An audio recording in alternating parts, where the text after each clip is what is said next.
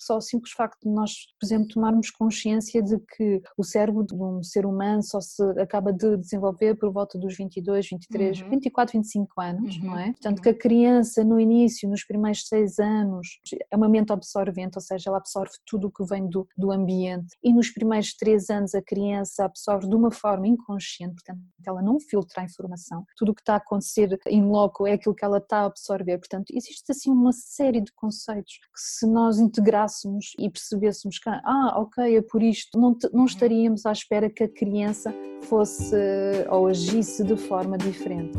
Bem-vindos à Terra Mãe. Eu sou a Derralo Margo, nutricionista naturopática e tenho uma grande paixão pela saúde e o bem-estar. Eu sou uma cidadã do mundo. Nasci e cresci na França, de um pai francês e uma mãe portuguesa. Fui estudar e trabalhar durante muitos anos para os Estados Unidos e a Inglaterra, mas sempre sonhei com vir viver a Portugal e voltar à Terra-mãe. Na Terra-mãe, partilho convosco a minha sabedoria sobre a maternidade. A maternidade é, sem dúvidas, o maior desafio da vida de uma mulher, a qual muitas vezes não encontrou o apoio emocional e físico tão necessário nessa altura. Na Terra-mãe, Nutrimos a mãe, enchendo este vazio, abordando com muito amor todos os assuntos que dizem respeito à maternidade, da fertilidade ao pós-parto e mais além. Somos a tribo virtual hoje essencial para criar uma criança e uma mãe, porque quando nasce uma criança, também nasce uma mãe. Bem-vindos à Terra Mãe.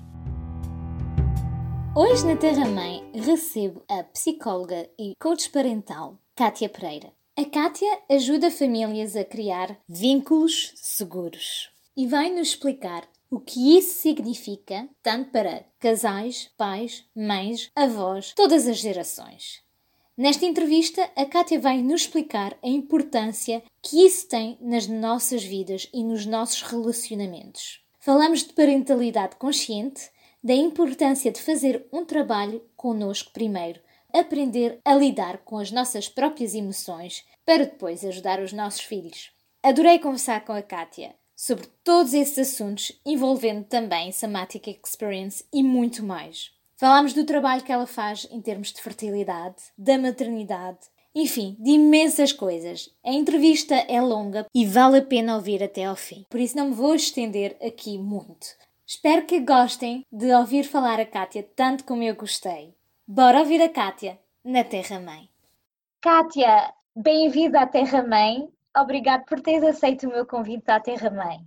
Obrigada eu, Audrey. Foi um enorme prazer estar aqui contigo, a falarmos sobre temas que são tão queridos, que é para mim e também para ti, por isso é que também me convidaste, com certeza. É um enorme prazer, especialmente agora, iniciarmos este ano, não é? Assim, desta forma, com esta partilha. Sim. Sim. Para por acaso já havia uns meses que nós estávamos a tentar falar, não foi possível Sim. até agora, mas eu acho que também é uma bela forma de começar o ano, de falar coisas tão importantes como um, educar consciente um, e os vínculos seguros que eu. O, na verdade, o nome da tua, do teu hum. conceito, que tu vais explicar agora para nós, mas antes Sim. disso, eu gostava que tu te apresentasses um bocadinho para os nossos hum. ouvintes e que tu explicasses quem tu é e como é que tu chegaste onde tu chegaste.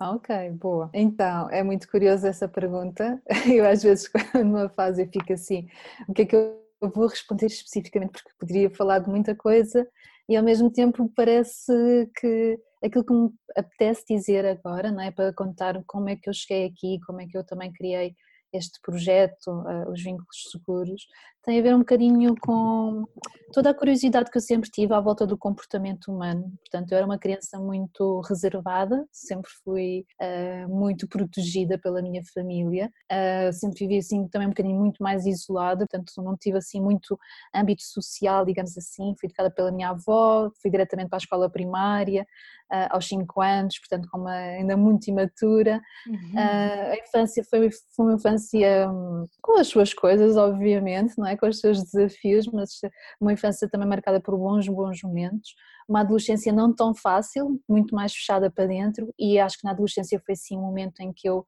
tive assim grandes pensamentos sobre o universo, comportamento, porque é que as pessoas se relacionam desta forma, porque é que é tão difícil às vezes criarmos a relação com o outro, porque é que, porque é que nos traz tanta mágoa, mas ao mesmo tempo pode nos trazer tanta felicidade. E eu perdia muito nestes pensamentos, portanto era muito mais sempre fui uma, uma, pessoa muito mais introvertida, não é? E, portanto, tinha muito tempo a pensar. A dado momento na minha vida, por circunstâncias pessoais, eu acabei por me querer entregar muito mais a um autodesenvolvimento e, portanto, a um crescimento uh, interno e comecei a enverdar por, uma, por áreas um pouco mais alternativas e também para a área do desenvolvimento pessoal e nessa área do desenvolvimento pessoal, no qual eu fiz diversas formações, não é? portanto eu já era licenciada em Psicologia, Psicologia Social, eu comecei a, a, complementar a Psicologia Social com o Coaching, depois com a Programação Neurolinguística, uhum. com a Parentalidade Consciente e eu fiz uma formação na altura, portanto entre 2013 a 2016, que se chamava Pós-Graduação eh, de Coaching assistido por cavalos e póneis. Uh, na altura eu, eu, eu quis me lançar neste desafio, portanto é uma, é uma terapia que é muito pouco ainda divulgada em Portugal. Eu atualmente, profissionalmente, não a faço, Uh, não, não tenho esse espaço neste momento na, na, na, minha agenda, mas essa formação foi uma formação muito virada para dentro, muito virada para mim, e fazia parte dessa formação, dessa pós-graduação, eu fazer uma tese, e a minha tese foi sobre vínculos perdidos, e como voltar a tecer esses vínculos através da relação com os cavalos, porque uhum. os cavalos são animais extremamente sensíveis, são animais, são mamíferos, são, uhum.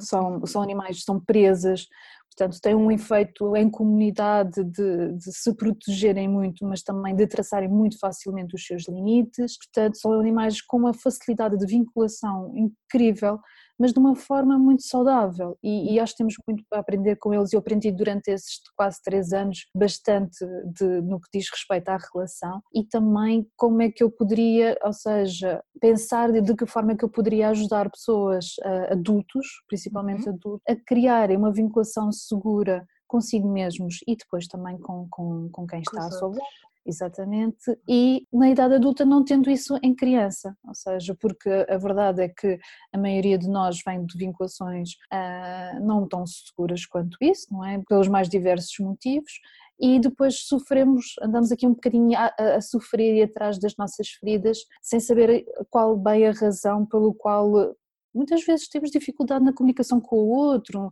não é fácil nos ligarmos, não é fácil estarmos bem, sentirmos que estamos energizados nesta, numa relação e, e isto começou a despertar o interesse. Uau. Eu durante vários anos trabalhei, como estava formada em psicologia, eu trabalhei na, mais na parte empresarial, eh, uma parte muito mais analítica, e em 2016 eu consegui dar o salto para trabalhar exclusivamente naquilo que eu queria, que era trabalhar com famílias, que era trabalhar com crianças, com casais, com adolescentes, nesta perspectiva de, das relações, de criar relações mais saudáveis, primeiro connosco, depois também com quem está à nossa volta. E é daí que nascem os vínculos seguros, pronto, é, é algo que me preenche bastante, que me entusiasma bastante, acho que nós nós precisamos, o mundo precisa de vínculos seguros. E isso faz-me bastante feliz, especialmente por ver que quem vem ter comigo e quem confia nas minhas competências, uhum. consegue ter resultados uh, muito, muito bons na sua vida, ah, nas mais diferentes áreas, sejam elas quais forem, mas é mesmo isso, acho que é isso. Acho, acho que me consegui introduzir aqui, não sei se me faltou alguma coisa, mas acho que é, é isso, Audrey.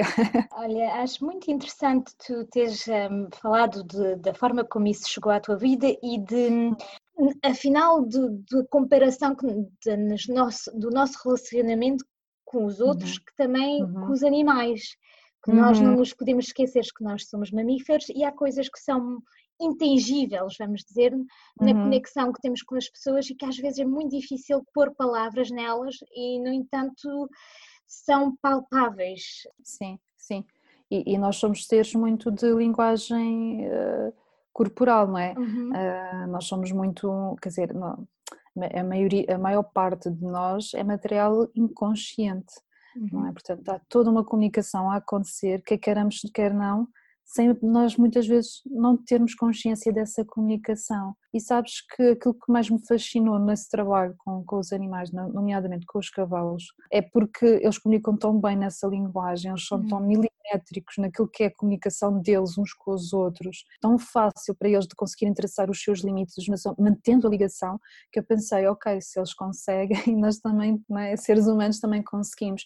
E como as sessões eram feitas sempre lado a lado com eles, portanto nunca em cima do cavalo, mas sempre sempre lado a lado, era muito fácil para as pessoas conseguirem tirar conclusões de como é que elas se estão a relacionar consigo e com o outro, é? se estão a conseguir respeitar os seus limites, respeitam os limites uhum. dos outros, e portanto foi um, uma ótima experiência para eu depois também conseguir trazer para consultório tudo aquilo que foi a aprendizagem desses anos e também depois conseguir consolidar em prática clínica aquilo, aquilo que eu efetivamente observei em campo, não é? E, e eu acho que isso foi ótimo, foi uma mais-valia e lá está, nós fazemos parte de um todo, como tu própria estavas a dizer na relação, portanto esta relação é estabelecida com um todo, não, é, não estamos isolados do mundo.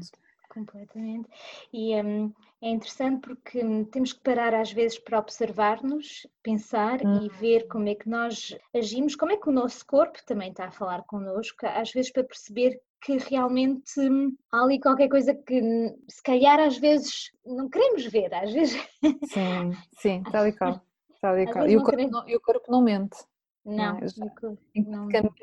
a mente mente, a mente mente-nos muitas vezes e conta-nos muitas histórias, a maioria não é verdade, o nosso corpo não mente e isso para mim foi uma mais-valia perceber isso na minha prática, porque eu comecei com áreas muito cognitivas, muito mentais, e a dado momento eh, comecei, também por facto de trabalhar em equipas integradas, comecei a perceber que de facto há muito mais para além da nossa mente. Claro que eu já sabia isso na teoria, mas na prática não percebia muito bem como é que isso funcionava. Então, em agosto do ano passado, eu comecei a formação de experiência somática, comecei a formação no Brasil, continuarei durante ao longo deste ano. Essa prática trouxe-me cada vez mais aprendizagens. Eu tenho uma sempre a intenção ou a vontade de quando entro num curso, ou numa formação, de trazer primeiro esse conhecimento para mim, perceber se ele faz sentido, de conseguir integrá-lo e depois conseguir aplicar com quem vem ter comigo. E os resultados têm sido fantásticos na primeira pessoa e também com algumas pessoas nas quais eu já fui aplicando pequenas técnicas consoante o pouco conhecimento que ainda tenho sobre experiência somática. Mas na verdade é isso, o corpo não mente, então nós temos nós conseguimos parar, observar, sentir o que está a acontecer, é a melhor comunicação que nós podemos ter, não há como errar, não é? Quando estamos perante uma situação em que temos que decidir o que fazer perante um comportamento de uma criança, uhum. ou mesmo um comportamento do nosso companheiro, o que é que nós achamos que é melhor para nós, às vezes basta simplesmente parar, perceber, observar. E isto estamos a falar de instantes tão curtos às vezes que não é preciso parar para meditar e, refletir durante horas. E lá está, e temos que nos adaptar à vida e ao ritmo da vida atual e também fazer o nosso próprio ritmo. Às vezes é necessário contrariar a velocidade com que as coisas, certas coisas vão e outras vezes também deixarmos-nos ir na corrente, deixar que as coisas fluam de uma forma natural. Por isso, mas sempre com base nessa observação, que é muito, muito, muito importante. Há, várias coisas que tu disseste agora que eu acho super importantes. Tu disseste uhum. primeiro que primeiro aplicavas contigo essas ferramentas, tudo o que tu aprendias, uhum. que no fundo eu acho que se aplica também na relação com os nossos filhos. Uma das razões pelo qual eu acho muito interessante falar contigo é pronto, nós o tema sempre da Terra-mãe é a maternidade, é nós mães e a educação uhum. com os nossos filhos. Muitas vezes interpretamos comportamentos das crianças através da nossa experiência, no fundo. E se nós não tivermos tomado um bocado de distância, distância e ter tomado o tempo de nos conhecer, o tal, tal trabalho sobre o autoconhecimento, às vezes iremos transferir uhum. coisas que nos pertencem a, a nós aos nossos uhum. filhos. Sim é mesmo isso. De, é porque daí... é, é, acaba sendo na relação que tu encontra, encontras isso mesmo, não é? Portanto, sim. sim. E daí a importância muitas vezes dos pais, quando encontram dificuldades com os filhos, se calhar de fazer primeiro um trabalho com eles próprios. Eles, quais são os tipos de ferramentas ou de uhum. coisas que são importantes os pais terem a consciência de olhar para, para poder precisamente ter uma relação uhum mais fluida, mais uh, saudável com os seus filhos. Há muitas, muitas ferramentas e não há aquela ferramenta que é a ferramenta certa. Eu digo que normalmente está tudo na relação. Na relação então, nós encontramos os grandes desafios, aquilo que nos faz feliz e infeliz e que nos, muitas vezes pode nos trazer alguma mágoa, mas também existe a cura nessa relação. Portanto, é lá onde se encontra a chave muitas vezes das diferentes questões que estão a acontecer ao nível de uma maternidade. A observação, que foi algo que nós já falamos, é muito, muito importante. Depois, quando nós estamos na relação, é importante nós dividirmos aqui algumas coisas que é, por um lado, o que é que é meu e o que é que é do outro, e depois mesmo quando nós não estamos num processo ainda de autodesenvolvimento, de olharmos para nós e do que é que está a acontecer, estamos muito nesta, muitas vezes em piloto automático, é importante perceber que quando está a acontecer a relação com a criança, que nessa relação já pode estar muitas vezes a tal solução que eu estava há pouco a falar. Ou seja, não é o comportamento em si da criança, é a expressão de tudo aquilo que lhe está a acontecer no seu mundo interior. Então nós, enquanto adultos que temos uma, portanto, mais maturidade emocional que a criança não tem, conseguimos através muitas vezes de observação, de detalhar, de perguntar, consoante a idade, obviamente, fazendo algumas questões, perceber exatamente qual é que é a necessidade da criança, ou seja, o que é que a criança naquele momento nos está a querer comunicar. E depois, obviamente que sim, há que não levar as coisas a peito, porque eu acho que muitas vezes nós levamos as coisas para o lado pessoal e achamos que estamos a ser más mães, maus, maus pais, maus educadores, etc, etc, etc.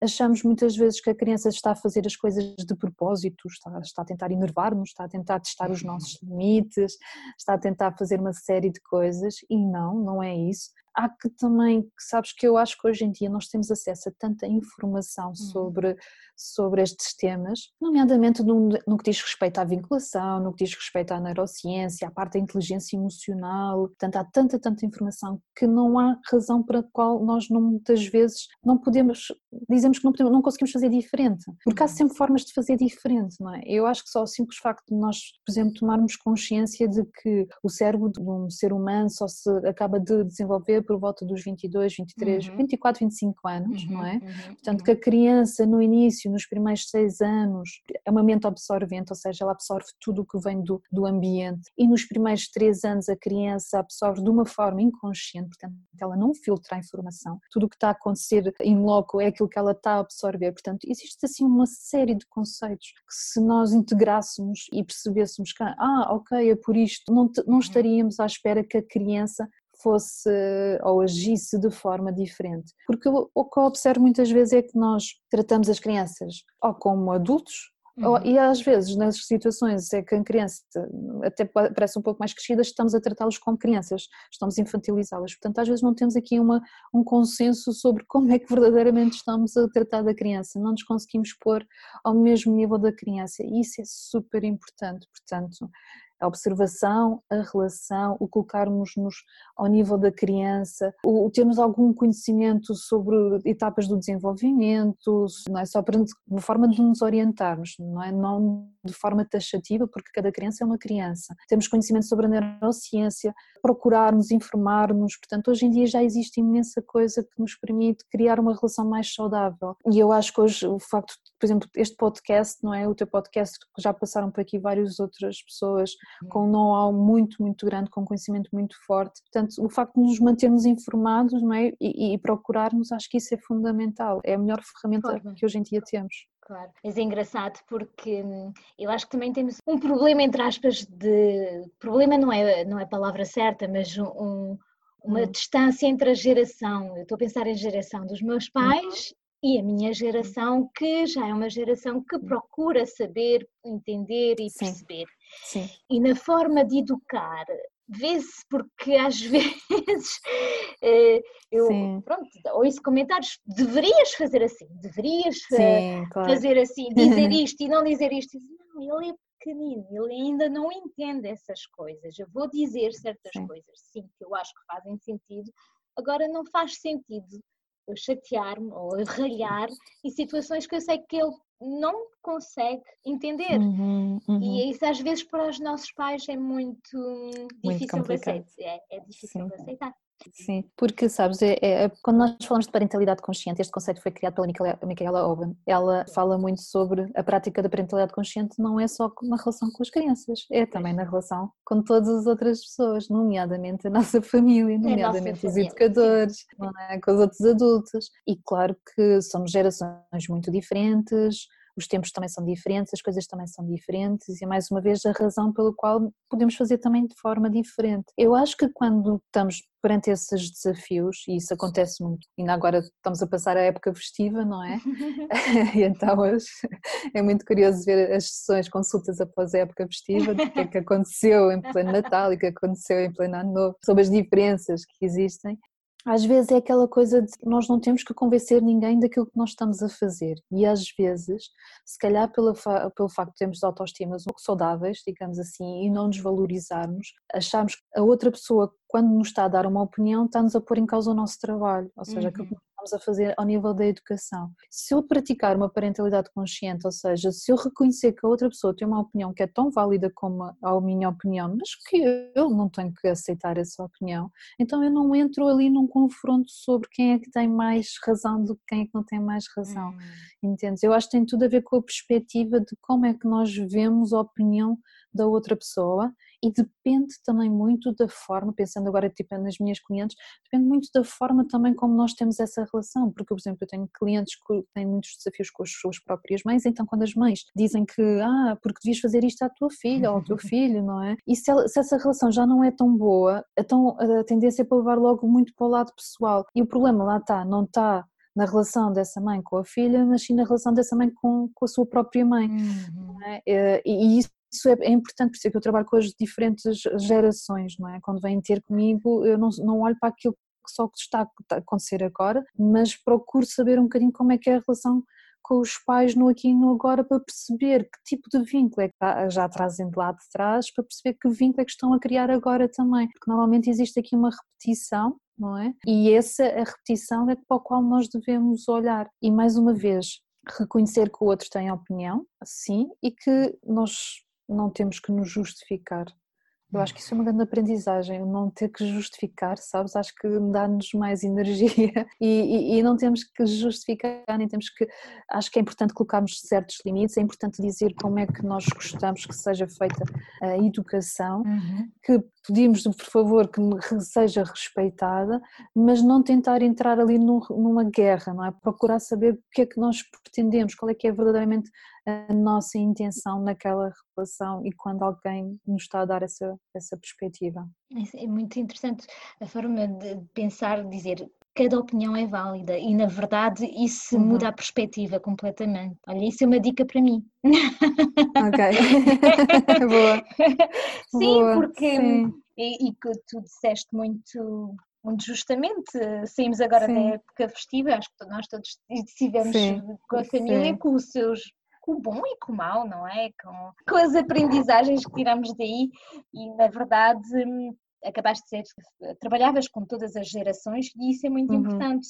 Aliás, gostava que tu uh, desenvolvesses um bocado esse tema sobre o facto de trabalhar uhum. com várias gerações, como é que, como é que tu, um, tu pões em prática esse tipo trabalho? Então, na prática, ou seja, a nível de consulta em si, eu tento sempre explorar o que é que está a acontecer aqui e agora.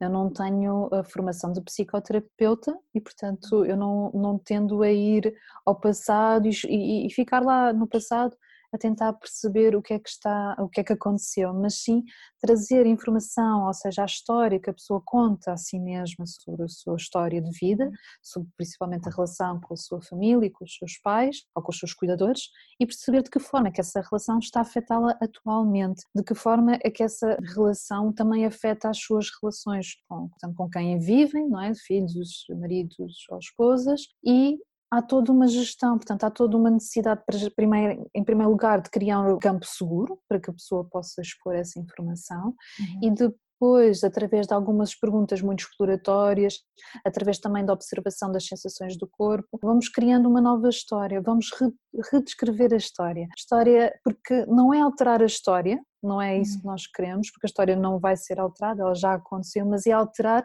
a percepção ou a perspectiva que eu tenho sobre as uhum a história. É criar. Normalmente as minhas clientes dizem sempre que saem mais tranquilas e mais leves, e é um bocadinho isso que eu procuro, sabes? É trazer mais leveza, é trazer mais clareza, é trazer também uma, uma série de recursos que são internos à pessoa, que ela já os tem, mas ainda não deu conta deles, que lhe permite também estar de bem com a vida porque quando nós estamos de bem com a vida conseguimos também fazer outro tipo de escolhas, conseguimos ter atitudes mais ponderadas, conseguimos ter palavras mais acertadas, digamos assim. Não quer dizer com isto que não, de vez em quando, não nos vamos ter episódios de nos passarmos, mas é, esses episódios são, vão ser muito menores, vão ser mesmo muito menores. Então, cada caso é um caso, sabes? Eu, é, é, eu, eu gosto muito de trabalhar nesta, nesta área porque eu nunca sei quem é que me vai aparecer à frente. E então é sempre, são sempre novidades atrás de novidades muitas vezes e por isso é que às vezes é tão difícil de escrever na prática o que, é que, o que é que consiste, não é? porque eu posso dizer, ok, eu utilizo ferramentas de parentalidade consciente, eu utilizo ferramentas de vinculação, eu utilizo coaching, programação neurolinguística, uhum. o mindfulness, não é? Portanto, eu posso dizer, eu utilizo estas ferramentas todas e adapto-as todas assim com uma grande mistura a quem me chega. É sempre a necessidade de criar em sessão um vínculo seguro com quem está à minha frente para que essa pessoa consiga repetir isso com as outras pessoas todas. Ou seja, quase como se eu estivesse aqui tipo, a criar uma rede, sabes? E, e expandir essa rede para que essa rede vá continuadamente de pessoa para pessoa. Portanto, eu gosto de imaginar este cenário, não é? Na minha cabeça, que é isto que está a acontecer e que é, na prática é isto que eu quero que aconteça. E por isso eu acho que, respondendo à tua questão, é isso porque há um livro que é muito interessante que fala sobre, sobre este trabalho com gerações, que é o It Didn't Started With You. Uhum. Uh, ele fala muito sobre isto, não é? Nós olharmos para a relação que nós temos com as nossas mães, com as nossas avós e percebermos, ok, que emoções é que estão mais presentes, por exemplo, quer da mãe, quer na avó e em mim, porque essas emoções vão, vamos, vão passando de geração em geração uhum. e normalmente a, a intensidade vai diminuindo. Mas vamos olhar para isso. Que tipo de padrões ao nível das relações é que estão presentes? São famílias que ficam sempre unidas até ao fim da vida? Há mais questão de separação, uh, costuma haver mais casos de infidelidade, costuma ser uma, educações mais autoritárias, uhum. costuma ser educações mais permissivas, que tipo, o que é que está mais presente?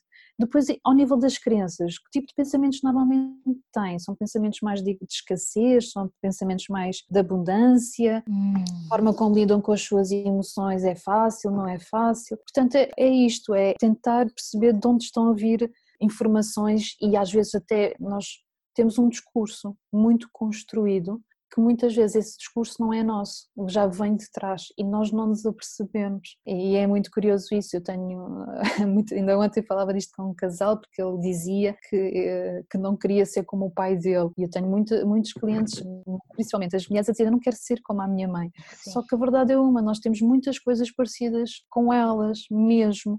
E é preciso reconhecer isso também. E é preciso perceber que o facto de eu ser igual em determinados aspectos que eu não gosto na minha mãe, eu posso não fazer fazer da mesma forma, eu posso fazer diferente. Então é, é um bocadinho isso, é um bocadinho essa, essa consciência, digamos assim, do que é que vem que é meu e aquilo que vem que não é meu. Sim, isso é que ajuda a quebrar os padrões que a gente repete. Exatamente. Exatamente. Ou sabes que melhor do que quebrar o padrão é saber nos relacionarmos emocionalmente com ele de uma forma mais saudável não é? Porque hum.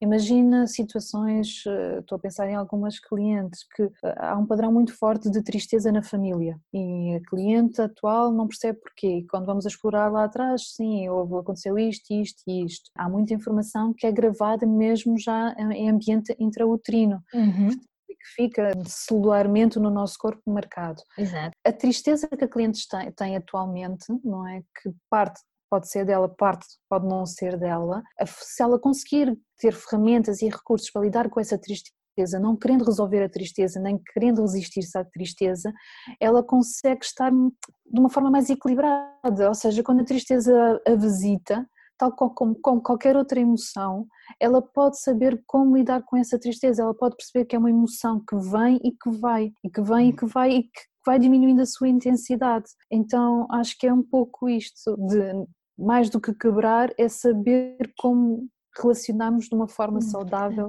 e equilibrada com, com o padrão. Sim, é mais olhar as coisas em frente e aceitar e não tentar controlar sim. no fundo.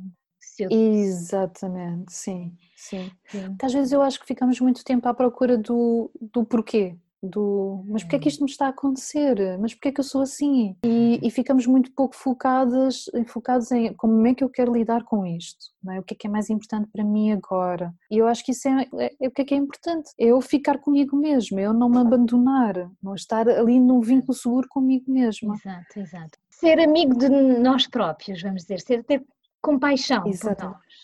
Nós. Sim, totalmente. Simplesmente nós próprios. Em inglês tu tens aquele termo que é reparenting. em português não sei muito bem como traduzir, mas é sermos mães de nós mesmas, porque ninguém vai fazer esse trabalho por nós, ou seja, temos as nossas mães, obviamente, mas a verdade é que nós, supostamente, melhor do que ninguém, sabemos o que é que nós precisamos. Exato. Porque é quando nós sabemos o que é que nós precisamos que nós também conseguimos comunicar essas necessidades aos outros, não é? Quando, se eu não expresso as minhas necessidades, e este é um grande desafio na maternidade, muitas vezes nós não expressamos quais são as nossas necessidades. Quando nós expressamos as nossas necessidades, das duas uma, ou não as conhecemos, ou as conhecemos, mas por alguma forma, pronto, não sei, não queremos dizer ou não dizemos de todo, ou achamos que não há tempo, ou começamos a achar hum, que hum temos que ser independentes e não, não temos que pedir ajuda a ninguém, não sei, não é? Mas é, é isso, não é? Quanto mais eu quero ensinar aos meus filhos a que eles sejam adultos saudáveis, dando-lhes determinadas ferramentas, mais eu preciso de aplicar essas ferramentas também primeiro, em primeiro lugar comigo mesma, porque lá está, é o exemplo que nós tanto falamos dos pais para os filhos, que não é o pai ou a mãe ser o, o, o modelo exemplar perfeito, que não é isso que nós queremos, mas é ok, de uma forma autêntica, a dado momento, ok, isto faz sentido para mim, eu começar a comunicar de uma forma mais consciente, dizendo quais são as minhas necessidades, explicando o que é necessário para isto acontecer, portanto, e as crianças vão absorvendo isto, muitas vezes sem nós, de uma forma consciente, lhes dizermos, elas vão percebendo que ao ter este discurso com elas, elas próprias adaptam esse mesmo discurso. Claro, claro, claro por isso é tão importante trabalhar connosco próprios, primeiro para poder trans, transmitir Sim. algo mais saudável para eles. Sim, completamente, completamente, completamente. Não é que às vezes, sabes, capazes ficam um pouco ofendidos quando perguntam, por exemplo, se eu trabalho com crianças. Em certas situações, de uma forma muito excepcional, eu posso trabalhar só exclusivamente com a criança, mas muito, existem muito mais resultados quando nós integramos a família. Uhum. Porquê? Porque se a criança está a ter consulta, está a ter um acompanhamento, está a desenvolver competências, nomeadamente emocionais, e os pais continuam exatamente a cumprir o seu comportamento à risca, tal e qual como têm vindo a fazer, sem uhum. qualquer tipo de alteração, quer dizer, não vai acontecer nada, não vai uhum. acontecer nada. Por isso, este trabalho em família é super importante, porque não trabalhamos só com um, trabalhamos com todos senão cria uma frustração, eu imagino, para na criança. Em vez de estar a, a, criar um resultado, vamos criar se calhar um resultado oposto, porque hum, no fundo a Sim. relação não é unilateral, sempre vai dos dois lados. Não, não, exatamente. E na verdade, independentemente da idade dos filhos, os pais têm responsabilidade em criar relação. Hum, é? Mesmo quando nós somos adultos, os pais têm responsabilidade em criar relação. Ainda assim, Claro que alguns de nós temos mais temos recursos, não é? Que são mais saudáveis e os quais nós também podemos não é? criar essa relação, mas nós não somos nós só exclusivamente responsáveis pela relação. Quando as crianças são pequenas, os pais são responsáveis por criar essa relação, portanto, é, é natural que seja importante terem acesso a determinado tipo de ferramentas, a determinado tipo de, de estratégias, de questões que possam surgir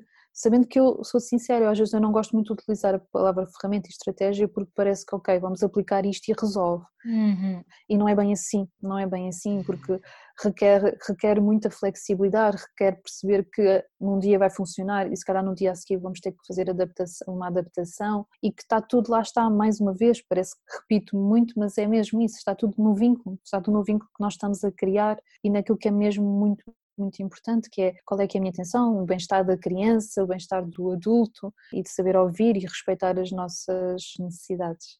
Muito importante. Agora vem-me uma pergunta assim, hum. naquilo que tu vês no hum. consultório, quais são os, os males Sim. mais fortes da nossa sociedade atual, as uhum. coisas que tu vês repetidamente que acontecem muitas vezes com as famílias, com pais e, ou crianças ou com as mães?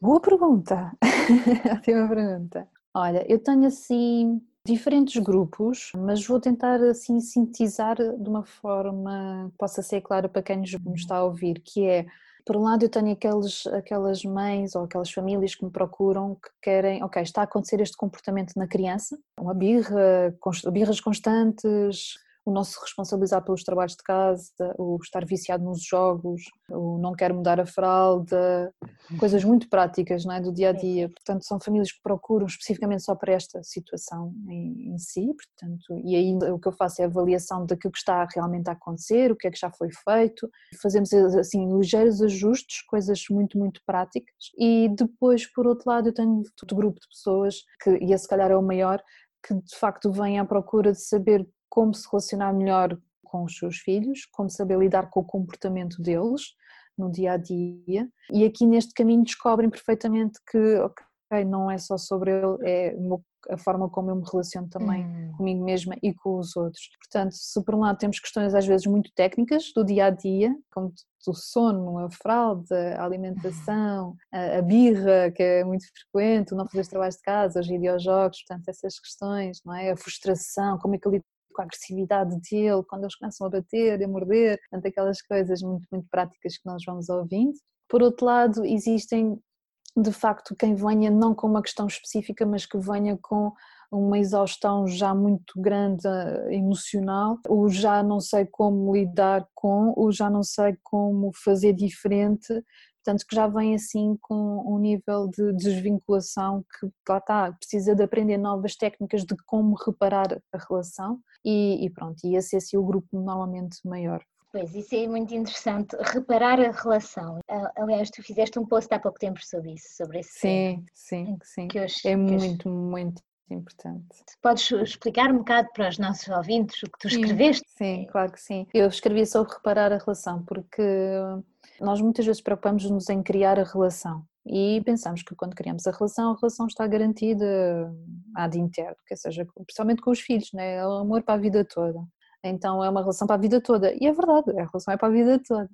Só que o que é que acontece? Acontece que muitas vezes não estamos conscientes ou não estamos nos a observar e a perceber de que quando há rupturas na relação, que é normal existirem, qualquer seja a relação, existem rupturas, é importante reparar essas rupturas. E o que ele também escrevia na publicação, isto derivado de uma investigação que foi feita, que por exemplo no caso de casais que recentemente se casaram, percebeu-se que naqueles casais que se mantêm casados, 86% do tempo eles fazem reparações versus 33% daqueles casais que se divorciam, portanto uhum. só utilizam 33% do tempo para fazer reparações. E quando nós falamos em reparação, fala-se muitas vezes em não ter que ser um ou outro a tomar a iniciativa dessa reparação, porque muitas vezes ficamos à espera que o outro tome a iniciativa de ah, se foi ele que, que fez a asneira, então ele é que tem que tomar a responsabilidade por isso, portanto ficamos ali um bocadinho amoados, não é? E eu, como às vezes eu falo com os pais e digo, ok, quem é que está a falar aqui? O adulto ou é a criança? Pronto, quando, principalmente,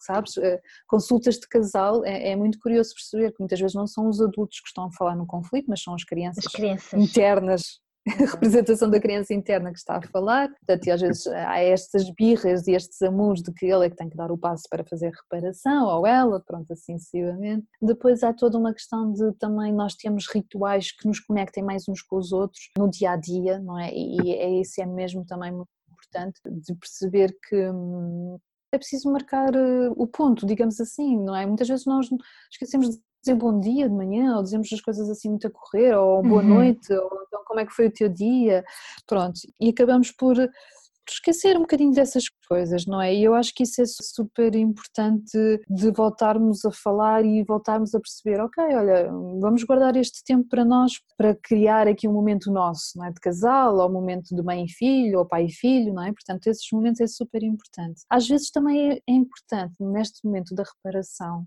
fazemos uma aquilo que nós chamamos eh, de retirarmos-nos da situação, um time out. Muitas vezes nós achamos que quando as coisas não estão a correr bem, nós tendencialmente as coisas não estão a correr bem e a pessoa vai e procura querer saber logo e justificar-se e perceber a explicação e porque é que está a acontecer isto e porque é que está a acontecer aquilo, mas achas que devemos falar? Ou seja, nem sequer um espaço para respirar e perceber que, ok, como é que eu me estou a sentir, depois dar espaço ao outro como é que ele se está a sentir e depois marcar um momento de, ok, agora vamos falar sobre o assunto. Então procuramos muitas vezes andar aqui sempre sem conseguir respirar e sem dar espaço uhum. para que também as coisas tenham um certo tempo de maturação. Se nós formos a pensar nas crianças pequenas, as crianças pequenas quando ficam chateadas, passado um, pouco já estão bem, vivem no aqui e no hum, agora. Sim. Só haver assim alguma questão que não fiquem tão bem resolvidas, elas passado um pouquíssimo tempo já estão bem. Nós adultos não, nós adultos levamos as coisas connosco, carregamos as coisas às costas, ficamos muito chateados e às vezes durante muito, muito tempo. Eu tenho alguns clientes que vêm ter comigo, não é? E que me contam que perante um conflito, se calhar às vezes ficam tipo uma semana sem se falar e então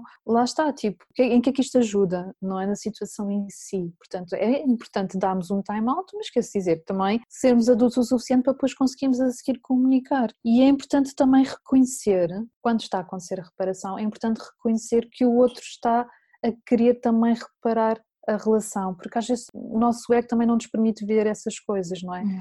Achamos que, ah, não, eu tenho que ficar magoado, então, mas ele fez aquilo e fez aquilo outro, não é? Entramos muito ali naquele jogo, pronto, não, eu tenho mesmo que ficar chateado porque, não é? Acho que foi isto mais ou menos que eu escrevi aqui na, escrevi na publicação do, no outro dia. Sim, também achei super interessante porque demonstra que o casal, no fundo, tem que evoluir junto, porque eu acho que a cada reparação vamos atingir patamares Sim. diferentes na relação também, vamos crescendo juntos. Completamente, e eu acho que isso é o mais importante, uma relação em que há crescimento, em que há autenticidade, em que vamos ali lado a lado, não é de género, ok, bora lá, como é que agora podemos fazer? Existem momentos de cura nesta reparação, acabam por ser momentos de cura e tal como tu dizes, é um momento de um salto para o nível a seguir e assim sucessivamente. E é assim que as relações vão, vão evoluindo ao longo do tempo, não é? Quando existem sido casais que, por exemplo, não há comunicação, ou melhor, até pode haver comunicação, mas não, conflitos não existem, portanto as coisas não são faladas de uma forma íntima,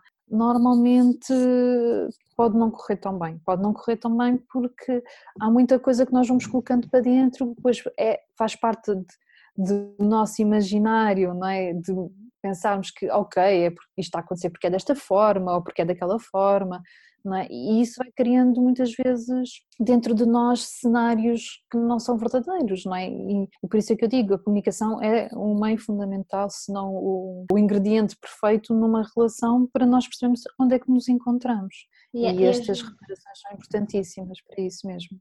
Sim, e, e descobrir as pessoas no seu inteiro, com o bom, com o mau. Sabes, eu, eu gosto muito do, do tarot, não por causa uhum. do do lado místico do tarot, mas uhum. por causa da, da ligação com a mitologia grega. Nas cartas do amor, que são as, as cartas de Copa, fala-se da lenda do amor de, entre Psique e Eros uma das condições para o casamento acontecer é que, era, que ela nunca quisesse saber quem ele era. Então ele vinha sempre às escuras, vinha sempre uh, durante a noite, pronto. Só claro, o que devia acontecer aconteceu, ela não resistiu.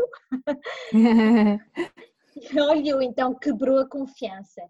E todo o, toda a, a, história é sobre a reconquista dela, sobre a reconquista da confiança e do amor, no fundo, que vence porque vai além disso. Ela, no fundo, aprende completamente quem ele é, com o seu lado positivo e o seu lado negativo, pronto, descobre uhum. mesmo quem ele é.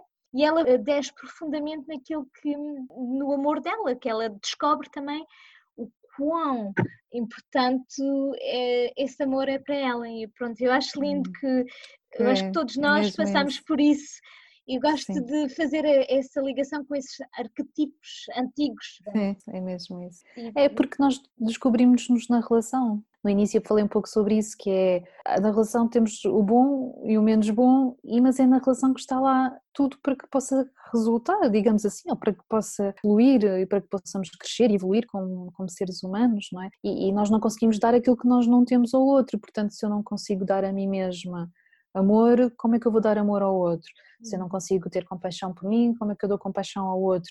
Eu preciso redescobrir dentro de mim o que é que isso realmente é para conseguir também passar para fora. E também é importante descobrir isso na relação, não é? Quando eu estou na relação com o outro, mesmo que eu não seja, saiba o que é que é amor, eu posso descobrir na relação o que é que é amor. Portanto, é um bocadinho esta dança que existe. Eu acho que, eu acho que temos muito a aprender uns com os outros. Ainda bem que somos mamíferos, não é? Portanto, como mamíferos, temos muito que aprender um com o outro precisamos uns dos outros para, para, para, evoluir, não é? Portanto... Aliás, na maternidade esse lado ainda é mais exacerbado, não é? Precisamos Sim. ainda mais do outro e também eh, vamos no, atingimos um ponto na relação muito, muito profundo. Falaste há bocadinho uhum. da dificuldade das mães às vezes em pedir ajuda porque muitas vezes elas nem sabem o que querem elas próprias. Exato. Sim.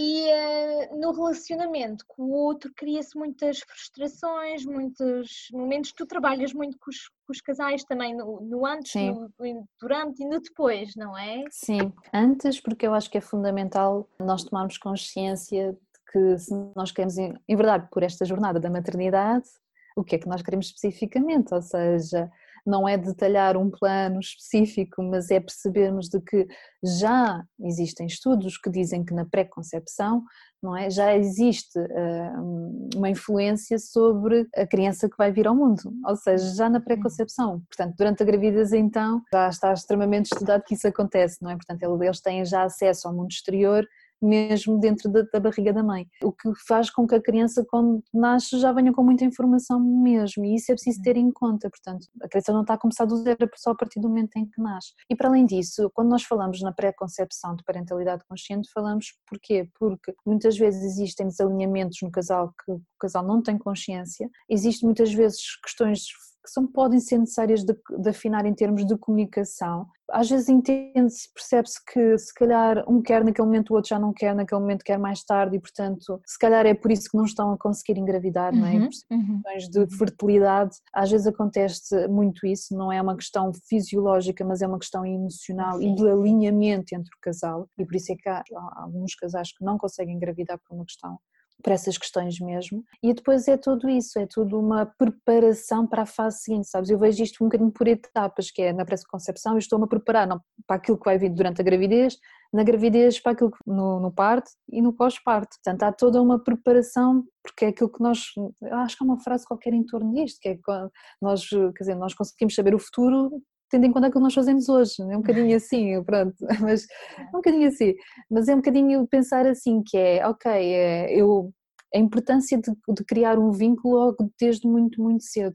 porque quanto mais existe este vínculo seguro desde a gravidez eh, e, e tudo mais, a probabilidade de existir aqui um, uma não só a nível de saúde física, mental, emocional, é, é para a criança é, espetacular, portanto, é, e mesmo para a mãe, para a própria mãe, para a própria família, a recuperação também no pós-parto também pode ser muito mais benéfica, pelo menos é isso que os estudos têm vindo a demonstrar e casais que têm vindo a ter portanto esse acompanhamento também vão uh, transmitindo, não é? Não quer dizer que não haja imprevistos, não quer dizer que não hajam situações que possam não correr tão bem, mas a forma como vamos lidar com isso é diferente, ou seja, vamos nos munindo de recursos internos e externos para que a gravidez seja alinhada daquilo que a família quer, ou seja, não é ter uma, um idealismo, não, não é isso, mas é tipo, ok, é isto que nós queremos construir e passo a passo vamos nos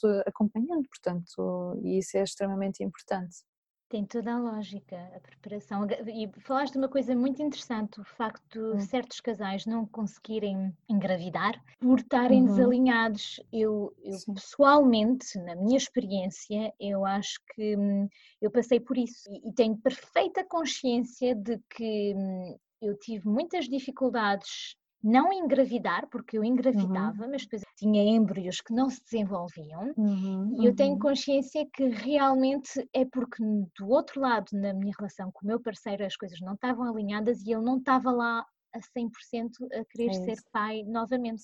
E, e, sabes que é muito inconsciente, não é? Tu, Sim, e, seja... e, eu falo disso com ele hoje e ele não admite, mas uma coisa é certa, é, é que quando eu decidi acabar com a relação, foi aí que eu engravidei porque foi uma forma de me, pronto, de me agarrar, de fazer claro. com que eu ficasse. Não okay. funcionou, Sim. mas Sim. a gravidez foi para a frente e pronto, cá está o nosso filho e, e, assim Sim. está. Mas eu tenho a certeza que era o elemento Claro que há hum. sempre outras coisas que influenciam. É claro que sim, claro que sim. Sim, e isto eu estou a dizer partindo do princípio de que, que, o casal fez análises, que está tudo claro. bem, não é? são saudáveis, portanto que já estão a cumprir todos os parâmetros que necessários para poder engravidar, portanto já, já fizeram aqui uma jornadazinha, não é? Mas eu acho que toda esta preparação, principalmente emocional, sabes, Audrey? Porque eu acho que vê-se muito falar de preparação e às vezes até ouço, ah, porque é necessário comprar isto e comprar aquilo e o parto da criança e tudo tem que estar preparado e depois toda a parte emocional, que é aquela que vai ser a mais determinante, é? mesmo, não é? Porque é preciso, é toda uma transformação quer queiramos, quer, quer não, há toda uma transformação na mulher que acontece e por isso mesmo, pronto, é, é, importante o emocional não é? de ser visto e ser cuidado. E portanto é, isto é como ir ao ginásio, eh, se vamos ao ginásio para ter um, um corpo saudável ou um corpo que nós queremos, eh, o nosso, as nossas emoções também precisam de ginástica, também precisam de ser vistas, também precisam de ser acariciadas e portanto, e às vezes durante a maternidade, isto também já aconteceu com algumas clientes, vêm grandes questões, aparecem sempre aqui assim às vezes alguns dramas de família, do tipo, ah, não consigo lidar com a minha mãe de todo, nem consigo lidar com o meu pai. Portanto, parece que começam a saltar assim tipo alguns insights sobre a, sobre a vida, portanto, que, com o qual nós não estamos muito despertos. E pronto, e por isso mesmo, do meu ponto de vista, é sempre importante ter este acompanhamento e estar lado a lado com a família, para que ela se sinta acompanhada, para que se sinta que as coisas vão correr bem, para ela sentir que, ok, é assim que nós criamos o vínculo, é assim, é um trabalho de comunidade, acaba por ser um trabalho de comunidade, não é? Portanto, Completamente. Acho que é importante. E tu, a nível de mães no pós-parto, o que é que uhum. tu encontras que seja mais difícil ou que, que, uhum. que mães uh, tenham mais dificuldades em lidar com? Como, nós, como normalmente em equipas que trabalhamos de forma integrada, ou seja, tirando aquelas questões da amamentação, que normalmente as enfermeiras ou a própria médica acabam por conseguir acompanhar, às vezes tem mesmo a ver com as emoções ou questões com, com a família, não é? Por exemplo, acontece muito a família não, não conseguir respeitar os horários de visita ou não conseguir respeitar certas regras que são importantes para a família naquele momento. Há famílias que levam, eh, porque não entendem, não é? levam muito a mal o facto de, de, do casal querer se manter mais eh, isolado, digamos assim, se calhar uhum. no primeiro mês, ou, ou, questões deste género. Então, a comunicação com a família às vezes é, é um problema, é uma, é uma questão é um desafio, sim, esta comunicação. Às vezes o facto de sentirem-se muito sozinhas e, e, de vir muito, muito material emocional também eh, à, à tona, também pode ser um grande desafio também que surge aqui não é? Porque queiramos, quer não, e, e, muitas, muitas mães relatam isso, por mais ajuda que tenham de familiares, não é? Por mais que tenham uma pessoa também ao lado com ela, a dividir tarefas, sentem-se sozinhas, não é? Porque passam um dia inteiro com, com o bebê e, e às vezes não têm tempo para si, não têm espaço para si, precisam de falar, não é? E portanto, às vezes esta questão também é super importante. Pronto, isto já não falando de questões às vezes do, do baby blues, questões que possam surgir nesse âmbito mais do psicológico. Estas são assim as questões primordiais, para além das questões mais técnicas, nos quais muitas vezes é uma enfermeira que assiste, quem mais especializado, estas são assim as questões mais eh, que surgem no pós-parto. Por exemplo, às vezes até acontece com mães de não verem logo que o vínculo está a ser criado, sentir, mas eu não estou a sentir este vínculo, eu não estou a sentir a ligação com este bebê, não é? Então como é que eu faço? Como é que eu me consigo conectar? Pronto, esse tipo de questões, não é? Mais emocional, mais vínculo, são normalmente aquelas que me chegam até mim. Hum. Em termos de depressões pós-parto, se forem mesmo depressão, depressão, eu tendo a recomendar colegas mesmo de psicologia clínica para que possam fazer esse acompanhamento. Felizmente eu acho que cada vez mais temos mais informação e mais pessoas a querer ajudar as mães. Temos doulas, temos uma série assim, um grupo de muitas pessoas, mas ainda assim é necessário mais, porque ainda há muitas mães lá está a sentirem-se mesmo muito, muito sozinhas e às vezes estes sintomas, como por exemplo a questão da depressão, já são sinais ou uh, questões que já não surgem só ali, já, já vêm de hum, trás, já vêm de um histórico. Sim. Não é? Portanto, eu acho que aí é, é necessária a intervenção de alguém com mais eh, know-how com mais eh, especialidade nessa área. Já, já estamos a falar já há muito tempo. Tá, tá. tínhamos muito mais, nós podíamos chegar aqui a tarde inteira. Eu acho sim, porque há tanta coisa para dizer e tanta coisa sim. para desenvolver aqui, principalmente uhum. nos temas de conexão com o outro, connosco próprio também, sim. tomar o tempo de olhar para dentro o que eu noto às vezes comigo própria, não saber muito bem como identificar as minhas próprias emoções. Não sei se é um, uma coisa que tu vês com outras eh, das tuas hum. Eh, clientes, é uhum. às vezes estar numa situação sem ter que estar, alguma coisa não está no sítio, não está certo, mas uhum. eu não, não uhum. sei pôr o dedo e dizer o que é que se está a passar realmente comigo, qual é o nome da emoção. Eu, eu tenho a hum, impressão que que muitas vezes estamos desconectados não só porque não queremos olhar, mas que nunca nos ensinaram, no fundo, não há um, um ensino sobre o, que estamos a sentir. Não temos essa eh, cultura de realmente perceber e olhar para dentro e definir o que é que estamos a sentir. Não temos mesmo. E sou-te sincera, eu acho que temos muito pouca literacia emocional, ou seja, a maioria de nós se calhar consegue nomear para aí umas 5, 6 emoções, 10, se tanto, já mesmo assim não é uma coisa muito, mas se calhar às vezes mas muito poucas, não é? Aquelas mais que nós mais ouvimos falar, não é? A raiva, a tristeza, a alegria, não é? Não, não tão mais que isso. E às vezes mesmo falando, ou seja, verbalizando a emoção em si, não temos bem consciência do que é que isso representa. Lá está, como fomos educados, não é? Como a colocar muitas vezes as coisas para dentro, a não sentir, não fiques triste, uhum. não, não fiques agora, não fiques agressivo, não fiques com raiva, não, pronto, essas coisas fomos muito controlados nesse Sim. aspecto. Então muitas vezes é como tu dizes, chegamos a, a, a, estas idades e pensamos, mas agora estou a sentir exatamente é o quê? O que é, o que é que se está aqui a passar? O que é que eu estou a sentir?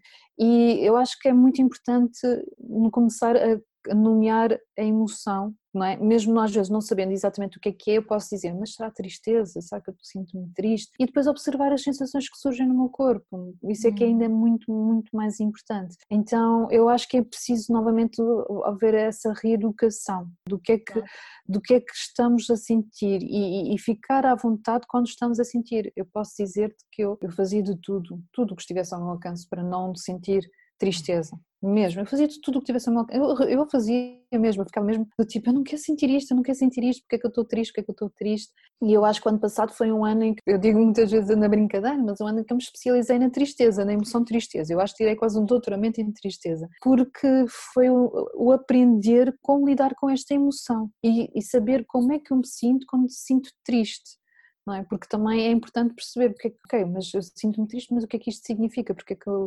sentir-me.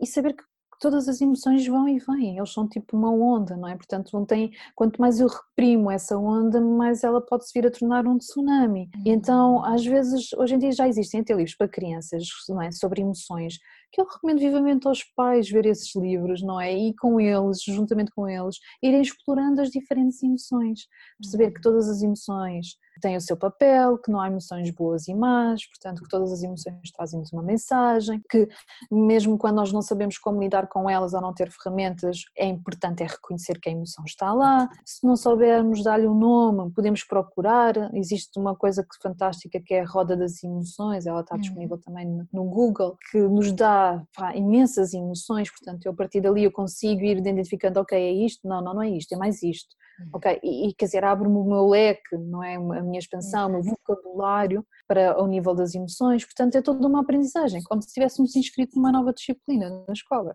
Então é importante isso, é importante fazermos esse trabalho, porque senão, quando chega a altura em que a criança está a ter uma, uma determinada emoção, se nós não sabemos lidar com a nossa própria emoção, e isto acontece em consulta, não é? Eu não consigo lidar com a raiva do meu filho, eu pergunto, ok, mas consegue lidar com a sua raiva? Ah, pois Entende? Uhum. É, é, difícil. Como é que eu vou lidar com a raiva de uma outra pessoa se eu não sei lidar com a minha própria raiva, ou sequer, nem sequer expresso a minha própria raiva, nem sequer a reconheço? Acho que tem um significado que não é tão positivo quanto isso, que é o que muitas vezes acontece. Então é um bocadinho isto, esta aprendizagem novamente do que é que uhum. são as emoções. É, é engraçado porque hoje de manhã uh, descobri essa tal roda das emoções da qual tu estás a falar. Que, ah, boa! É, é, é, incrível o, universo. E eu por acaso vi e pensei, eu tenho que guardar isto num sítio qualquer, porque de facto há tanta coisa aqui que conheço, mas Sim. será que eu, quando isto me acontece, eu sei realmente dar um nome a essa emoção? E é um exercício diário que eu acho que deveríamos fazer. No... Sim, uh... completamente, completamente. É, é uma ferramenta ótima. Eu conheço famílias que têm aquilo pendurado no frigorífico Acho que é, é, é muito, muito bom. Aumenta-nos muito o nosso leque de, de, palavras, porque nós somos muitas vezes muito, muito restritos nas palavras que utilizamos. E às vezes, com uma, uma palavra, não é bem aquilo que nós queríamos dizer e não é bem aquilo que nós estamos a sentir. Portanto, é, é bom questionarmos, é bom questionarmos várias vezes. E elas têm muito peso e muito sentido. As palavras às vezes também Sim. podem elas próprias trazer outras emoções que não estavam aí à partida também. Completamente, sim, completamente. Até porque, por exemplo, por trás de uma raiva está um medo, não é? Hum. Está uma tristeza. Hum. Uhum. É? E, e, às vezes é isto, é um bocadinho em cascata. Depois há muitas emoções estão colapsadas umas com as outras.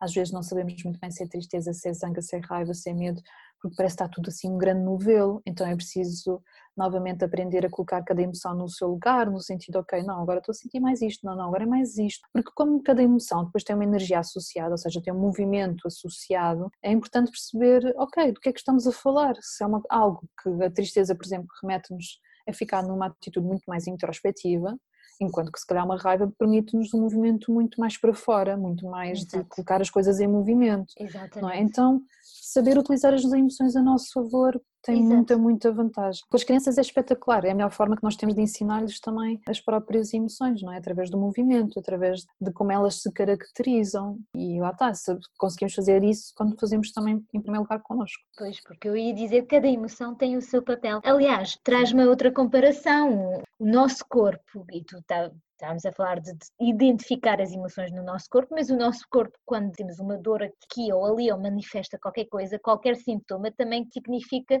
que temos, temos que agir na nossa saúde e Sim. dar atenção a, a umas coisas que estamos a fazer e a emoção é a mesma coisa, no fundo. E aliás, na medicina chinesa, temos as hum. cinco hum. emoções que são associadas a vários eh, caráteres que estão associados a vários órgãos, órgãos no, no corpo. Exatamente. Quando chega ao físico é porque já passou toda a parte emocional. Porque Exatamente. se formos a pensar em por camadas, já, já passou toda a parte emocional uh, que tinha para passar, não, houve alguma coisa que não foi tão vista, e é como tu dizes, sim, na medicina chinesa tenho colegas que trabalham e já me deram assim algumas explicações muito bem fundamentadas, não é? E, é? e é muito interessante, é muito interessante porque nós somos holísticos, nós somos um todo, nós não podemos só olhar para a parte física, não é? Ou para a parte emocional, não, nós temos que olhar para tudo, para tudo, para tudo a acontecer, sim tudo está completamente interligado. É por isso que quando estávamos a falar de fertilidade há bocadinho, fora os exames que revelam que não haja nada de mal entre o casal, pode haver uma parte emocional que não está a ser tratada à uhum. vista Sim. e que pode interferir imenso no resultado. Basta, imagina, basta às vezes uma das pessoas do casal, não é? Não, está numa altura com, com muito trabalho, com muitos projetos e perceber que se calhar poderá não ser o melhor momento, mas não conseguir comunicar isso para fora, não é? Às vezes basta isso para, para que não aconteça. Há tantos casais, nota-se mesmo perfeitamente que vem no momento certo, não é? Não é naquele momento que nós queremos, é no momento certo. E mesmo às vezes quando nós achamos que não é, acaba por ser. Portanto, é um bocadinho assim, é um é bocadinho assim. perceber que o nosso inconsciente fala muito connosco. E já aconteceu isso, muitas vezes a pessoa dizia sim, mas eu quero, eu quero muito ser mãe, eu quero muito ser uhum. pai, mas o corpo está exatamente a dizer o contrário, sabes? Existe um forte desalinhamento mesmo na própria pessoa, do tipo, eu quero muito, mas tu olhas para a pessoa e a pessoa está muito, muito rígida e está muito. Nota-se mesmo, nota, eu, eu observo muito e toda a parte corporal fala muito uhum. e consegue-se perceber, através da linguagem não verbal, se a pessoa está a ser congruente com aquilo que está a dizer, porque uhum. nós falamos muito através do corpo. Exato. Isso é uma situação um bocado difícil, imagina lidar com o cliente, quando o cliente está-te a dizer quero, quero mesmo, e tu estás Sim. a ler outra coisa com o corpo, como é que tu sim. lidas tu com isso? E como é que tu explicas a uma cliente, sim, quero, mas há ali qualquer coisa que me diz que não? Eu estou-te a contar isto porque eu já tive essa situação. E eu confrontei, confrontei e disse, olha, vou dizer aquilo que eu estou a observar. E, e expliquei o que é que eu estava a observar especificamente no, no, no, corpo, no corpo dela, na forma como ela estava. E comparativamente quando ela estava a dizer outra coisa em que o corpo estava mais relaxado, não é? Portanto, trouxe para o consciente coisas que eu estava a observar e que eu disse, isto é a minha observação, é a minha, posso eu estar aqui a imaginar coisas. E de acordo com aquilo que me está a verbalizar, parece que não está muito alinhado. E a pessoa dizia, não, não, não. E depois ela dizia-me, mas houve outra médica, duas médicas já me tinham dito exatamente a mesma coisa, porque é que vocês estão a ver isso? As três, as três pessoas, porque é que estão a ver isso? Eu não estou a conseguir perceber, não é? E, portanto, houve ali um momento de choque da parte da pessoa, não é? Por mais gentil que nós sejamos na transmissão dessa informação, a pessoa se está ali porque quer ter filhos e eu eu estou a transmitir uma informação que quer mesmo, tipo, ou seja, há aqui umas dúvidas, não é? Só que a verdade é que foi a partir daí que a pessoa fez um percurso espetacular e conseguiu engravidar quando ela tinha um diagnóstico que não nunca iria conseguir engravidar. Portanto, havia mesmo um diagnóstico de infertilidade. Portanto, claro que não foi só com o meu trabalho, não, foi houve um vasto trabalho de muitos outros colegas, de uma forma muito, muito integrada e o meu foi só assim uma, uma agulhinha ali no, naquele meio. Às vezes o confrontar aquilo que nós estamos a ver pode trazer para as pessoas, às vezes aquela, um bocadinho aquela coisa no início de não, mas não, isso não é possível, mas ao mesmo tempo se calhar abre ali uma, uma porta uma não é? porta que... para enfrentar as coisas. Exatamente, para enfrentar as coisas, porque se nós não queremos ver aquilo que nós, se calhar vamos ficar sempre no mesmo sítio, estamos no mesmo sítio e não vamos sair do mesmo sítio. Pronto, e, e foi assim.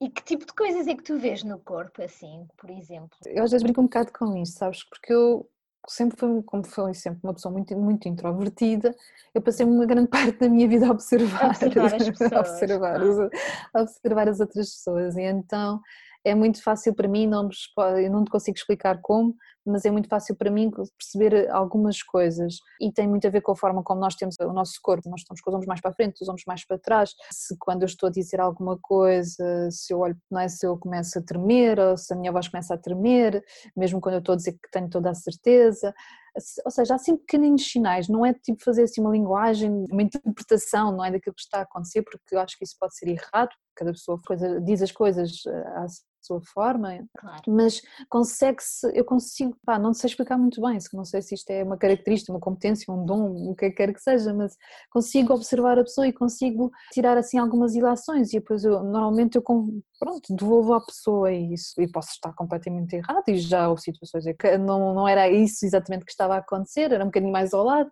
e pronto, eu também não gosto de ficar presa só nisso, não é? porque prefiro que seja a pessoa a dizer, mas há, há coisas, pá, não, pronto, eu acho que também considero uma pessoa extremamente intuitiva Intuição. e há coisas que também às vezes surgem que eu nunca dou como certo, lá está, devolvo novamente, à, devolvo sempre à pessoa, não é? Mas há coisas que eu fico sempre, hum, será mesmo? Eu tenho um caso agora que estou a acompanhar, que a pessoa também quer engravidar e já está há algum tempo nesse processo e há sinais que para mim que te mostram que não está neste momento preparada para que isso aconteça. Claro que numa primeira fase não vou confronto logo, mas se não houver espaço para isso, porque isto vai variar um bocadinho de pessoa para pessoa, mas cria um campo seguro para que se, se, vier, se vier essa oportunidade de perguntar se efetivamente está mesmo, mesmo, mesmo comprometida com isso. E está tudo bem, a maternidade é só uma forma de estarmos cá, não tem que ser a forma, não é? Porque eu acho que às vezes existe um bocadinho esta pressão de que nós temos mesmo que ser mães e ser pais e pronto, e há muito, muita gente a sentir-se muito pressionada com a idade, com, com tudo, não é? E eu percebo isso perfeitamente e não tem que ser assim.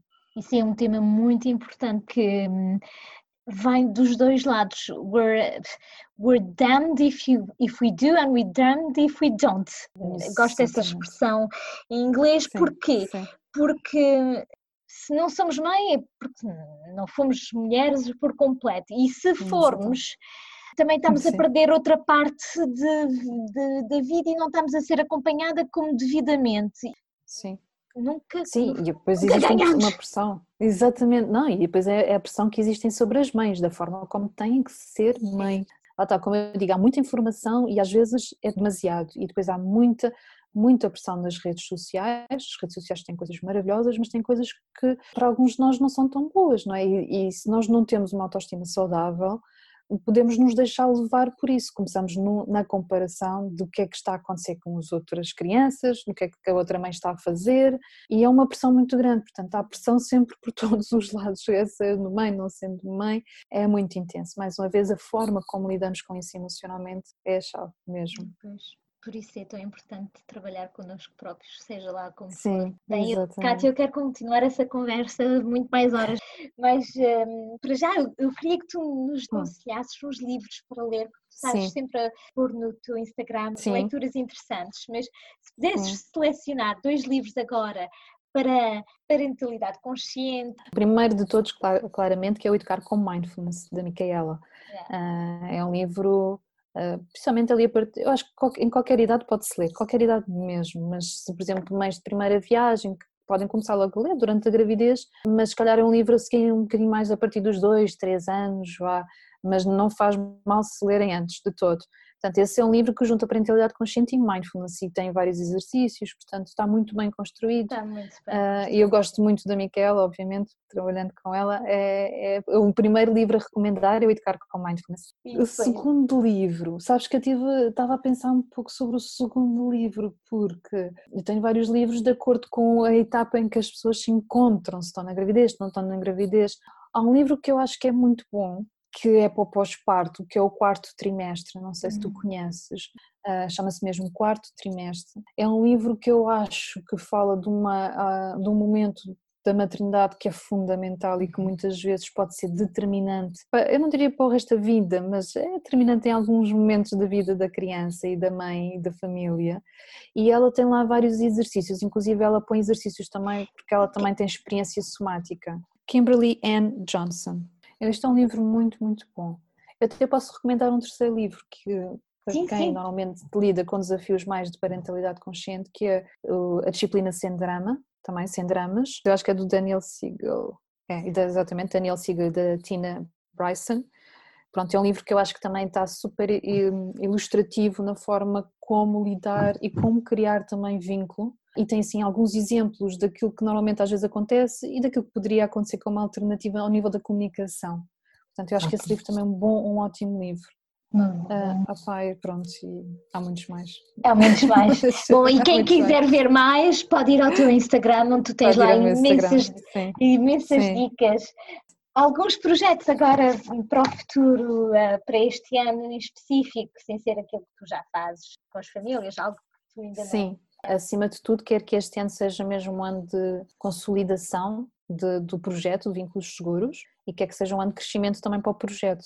Eu tenho a intenção de reestruturar assim algumas coisas ao nível da marca em si, de ter coisas assim ao nível do site mais acessíveis também, portanto é uma coisa que eu vou voltar. Depois também, cada vez mais ao nível da rede social, principalmente o Instagram, eu cada vez vou colocar lá mais informação e ter mais vídeos que possam ajudar as famílias também crescer e estar eh, em consulta, portanto, com as famílias, portanto, presencialmente e também algumas famílias online, porque eu não só acompanho famílias em Lisboa, como também um bocadinho pelo país e às vezes até pelo mundo, portanto, esse crescimento também. E também acho que há aqui outros projetos. Eu, o ano passado, comecei a escrever um livro também sobre o tema, sim.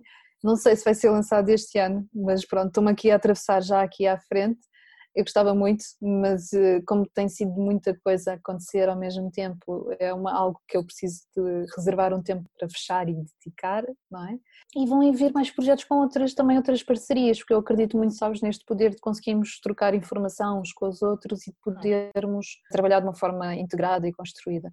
Juntando aqui a experiência somática, ou trabalhando com o trauma, uhum. também é algo que vai ser muito importante para mim ao longo deste ano, introduzir não só nas consultas, como também na comunicação que faço, porque é algo que me tem vindo a ajudar imenso, tem vindo a ajudar também imenso muitas pessoas, está mesmo comprovado, e eu noto melhorias substanciais, às vezes mesmo com menos ferramentas que às vezes as pessoas possam ter, então, cada vez mais também solidificar esse conhecimento para conseguir eh, passar essa informação do trauma, desmistificar trauma, que eu acho que é super importante também, porque acho que ainda estamos com uma visão muito negativa do que é que é trauma. Pá, e eu queria fazer tantas outras coisas. Não, tempo para tudo. Não vai preencher. É, é, interessante, sim, porque o, o, que tu estavas a dizer agora sobre o trauma, no último episódio que eu lancei do podcast, onde eu entrevistei uhum. a Agatha Leonardo, que é terapeuta crânio-sacral, falámos sim, de trauma sim. como de facto de ser também uma definição fisiológica do que acontece ao corpo quando acontece certas coisas, que o facto de parir é um trauma tanto para a mãe como a criança, é sem, ser, Exatamente. sem ser algo de negativo em si, mas sim tem que se lidar e, voltar Sim. a colocar as coisas, vamos dizer, no sítio, ou reaprender a, viver com a nossa, é essa é forma, nova forma de, de estar, fisicamente é, e psicologicamente. E por isso sim. sim, desmistificar o trauma é muito interessante esse tema. Sim. A minha professora diz que no trauma está o nosso maior recurso. No hum. trauma, nos vários traumas, porque temos vários, vários, uns com maior intensidade do que outros, mas está o nosso maior recurso porque na verdade o trauma acaba, como foi bem, foi isso que foi dito, não é? Está no nosso sistema, não é? Então, se está no nosso sistema, está no nosso parte neurológica, então tem que existir novamente uma reaprendizagem do nosso corpo, de como é que podemos chegar ao equilíbrio. E isso com as crianças é fundamental, não é? Por isso, quando nós há pouco estávamos a falar das emoções, se eu não sei lidar com a minha raiva, como é que eu vou ajudar uma criança a lidar com a sua própria raiva? Tem um bocadinho a ver com isso, não é? De se eu não sei lidar com os meus traumas, como é que eu vou saber lidar com os traumas da criança? Entendes? E muitas vezes não, se nós assumimos essa responsabilidade, não é? Pelo, por aquilo que é nosso, pela nossa, pela nossa matéria, pela nossa informação, então eu também, ao assumir essa responsabilidade, se calhar vou passar menos para a criança do que aquilo que não é tão saudável, não é tão positivo. Uhum. Então eu acho que chega o momento, tem que chegar o momento em que nós temos mesmo, mesmo que assumir a nossa responsabilidade.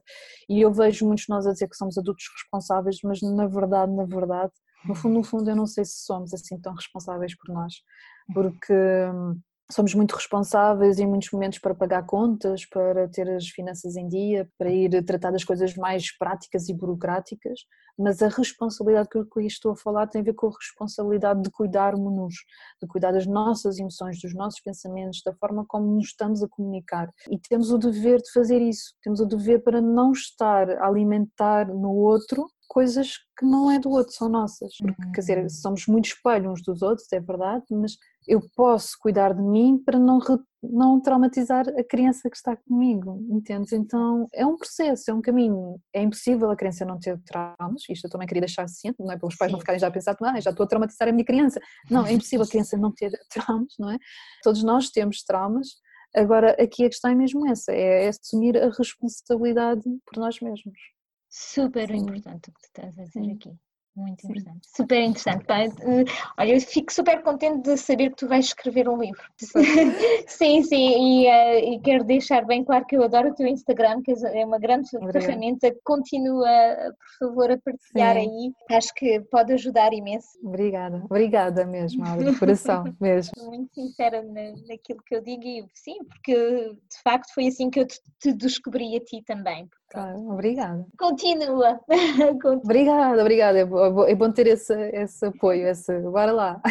que às vezes, às vezes não é fácil. Às vezes há, eu já tive momentos e o ano passado foi um desses momentos em que eu pensei, pá, não, não vou, não vou, não vou, não tenho espaço, não tenho tempo, não, não estou a conseguir, e depois às vezes já faz sentido comunicar isto às pessoas, já não, sabes, começam-se a criar várias dúvidas aqui entre nós, e que, como é que vamos passar, e como é que não vamos passar, e, e às vezes não conseguimos escrever aquilo que nós queremos escrever, e, e parece um trabalho muito, se calhar às vezes as pessoas pensam, é muito fácil, muito... Não, a informação está lá, não é? A informação, claro que eu tenho informação, não, não é isso, mas eu também estudo muito, também faço muitas horas a estudar, para também ter cada vez mais eh, informação para, para passar, não é? E faça, faça sentido, claro. claro. Mas é, é um trabalho muito, muito do backstage que eu acho que às vezes nós não temos, mesmo as consultas em si, não é? Não é só a consulta em si, é toda a preparação, é todo o acompanhamento após a consulta, não é? é toda a procura de novas soluções quando é, necessário. Portanto, o, o, o, trabalho em nós mesmos também, que eu acho que é fundamental enquanto terapeutas, eu, eu pelo menos defendo muito isso, não é? Não é só trabalhar com, com, o nosso serviço ao outro, mas em nós próprios também sermos eh, clientes, ah, digamos assim, portanto há todo um, um crescimento.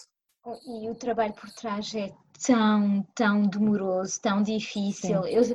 eu vejo na minha própria vertente, sendo naturopata, sendo nutritional therapist, sim, sim. neste momento eu não consigo dedicar o tempo todo que eu, que eu gostaria nisso porque estou-me a dedicar à maternidade, vamos dizer, uhum. não é? Comecei o projeto do podcast porque é mais fácil uhum. por um uhum. lado e posso fazer no tempo que eu tenho, que é pouco, mas para estar a seguir clientes de forma consciente, boa, como eu quero, eu não, neste momento não tenho esse tempo disponível. Não é só dar, eh, dizer, olha, segue uma dieta assim, dar uns suplementos, há o, todo o apoio emocional por trás, todo o apoio de uh, dizer, a reajustar certas coisas e estar lá presente quando a pessoa chega no momento de dúvida, porque é como tu dizes, é um trabalho de terapeuta também tem que acompanhar a pessoa. Tal e qual, mas é muito, muito bom. Eu, pelo menos eu fico, e tenho certeza que tu também, não é? É maravilhoso, é maravilhoso, é maravilhoso ver. Temos eh, as transformações. É. Sim, e há sempre transformação, há sempre transformação, seja a pessoa que vai a uma consulta, a pessoa que vai a 10 consultas, há sempre transformação, sabes? Eu reparo isso, que é a forma como a pessoa entra na consulta e a forma como a pessoa sai da consulta. Trazer isso à consciência da pessoa é super importante para ela perceber que ela tem ferramentas. Nós estamos aqui neste processo de facilitadoras deste desenvolvimento, não é? E de ter uma perspectiva neutra, uma perspectiva muitas vezes de fora, porque, claro está, estamos muito embrenhados no nosso dia a dia, não é? no, que está a acontecer e não temos muitas vezes esta forma de observação, de distanciamento. Tomar a perspectiva sobre as coisas. Olha, muitas coisas bonitas. Olha, eu peço sempre hum. a todos os meus convidados para nos deixar com uma frase que gosta, que inspira, uma citação ou uma frase tua, o que tu quiseres. O que é que tu gostavas de deixar hoje para os ouvintes da Terra? A frase que eu vou dizer é ajuda-me a crescer, mas deixa-me ser eu mesmo, que é de Maria Montessori uma abordagem que eu sigo muito. E eu estava a pensar se esta frase se aplicava a tudo na vida, e aplica-se a tudo na vida, mesmo com um adulto, que nós podemos nos ajudar uns aos outros, mas temos que ser nós mesmos, não é? deixa-nos ser nós mesmos. Esta questão da integridade é muito, muito, muito importante. Então fica esta frase: ajuda-me a crescer, mas deixa-me ser eu mesmo. Ah, lindo. Adoro, adoro. Adoro Maria Montessori também, é outro Sim. tema muito Sim. interessante. Sim, então adorei a frase e adorei essa conversa. Muito obrigada, Boa. Kátia, por teres falado. Nada. Era essa. Obrigada eu, Audrey. Desejo mesmo tudo de bom para o teu podcast. Acho Obrigada. que tem tudo, tudo, tudo para chegar a muitas, muitas pessoas e que as pessoas usufruam ao máximo. Acho que é uma ótima iniciativa e acho, adoro o nome, acho que, que fiquei mesmo logo apaixonada pelo nome do ah. podcast. Acho que é maravilhoso mesmo, porque é daí que nós vimos, é as nossas origens. Exatamente. Portanto, e acho que nós precisamos disso, sabes? Nós precisamos de mais terra, mais grounding, mais aqui e agora. Voltar a, exato, aquilo que nos nutre também. Que aquilo que nos nutre, exatamente, exatamente. Obrigada, Audrey. Obrigada, Kátia, obrigada. Obrigado por serem juntado à Terra Mãe. Não se esqueçam de subscrever ao podcast. Também dou consultas individuais, onde avalio os seus sintomas, aplicando os princípios da medicina funcional aliados aos princípios da naturopatia. Permite-me criar um plano personalizado ao seu caso específico. Podem me contactar através do Instagram ou do meu e-mail hello at lifechangenutrition.co.uk. Mais uma vez, obrigado por se terem juntado à Terra Mãe.